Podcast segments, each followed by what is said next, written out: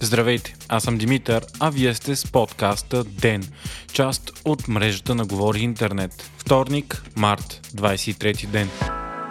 Случаите на COVID у нас продължават да нарастват. Те са 4467 за последното денонощие или 24% от направените тестове. Пациентите в болница вече са почти 8700, от които 681 в интензивни отделения. Поставените вакцини пък продължават да са сравнително малко. 7465 за 24 часа. Стойностите за заболеваността в страната са много високи. За последните две седмици само в област Силистра вече са отчетени 914 болни на 100 000 души население, следвана от София с 913 на 100 000. Близо е и област Бургас с 891 души на 100 хиляди. Така, трите области доближават до така наречената черна зона с над 1000 заболели на 100 хиляди. В София границата е минавано само един път до сега, в средата на ноември. Добрата новина е, че в момента в България не се наблюдава разпространение на по-опасните мутации на коронавируса, като африкански, нигерийски и бразилски щамове. За сметка на това обаче, почти 100% от изследваните проби са от значително по-заразния британски щам.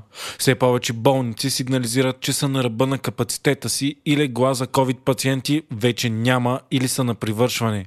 Лекари сигнализираха и че в момента има огромен недостиг на кръвна плазма. Става въпрос най-вече за центровете за плазма извън София. От ВМА в София пък апелираха всички граждани, които могат да помогнат да дарят безвъзмезно кръв. От болницата казват, че има недостиг, а всеки ден пациенти от различните клиники имат нужда от приливане на кръв. Заради пандемията обаче има сериозни проблеми в осигуряването на болниците с кръв не само в България, но и в световен мащаб.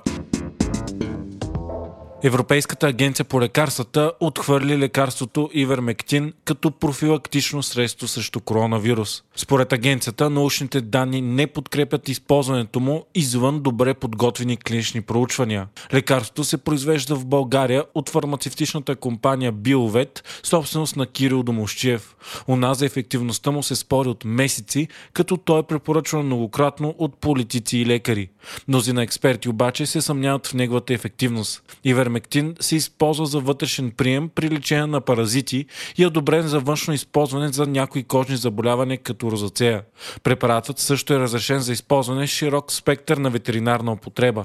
Освен това, днес Европейската агенция по лекарствата обяви, че не може да изключи напълно връзката между образуването на сасирици и вакцината на AstraZeneca срещу COVID. Агенцията продължава да работи и по оценката на руската вакцина Спутник 5, както и на препаратите на Novavax и CureVac. Наскоро одобрената вакцина на Янсен пък ще започне да се доставя в ЕСА от края на април.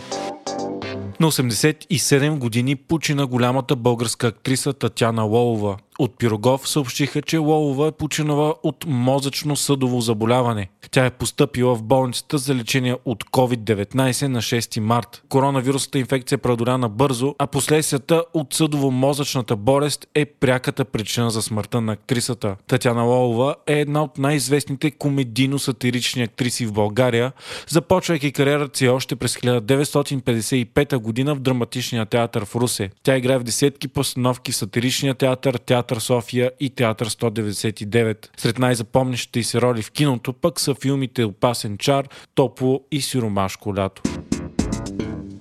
Вие слушахте подкаста Ден, част от мрежата на Говори Интернет. Епизода водих аз Димитър Панелтов, а аудиомонтажът направи Антон Велев.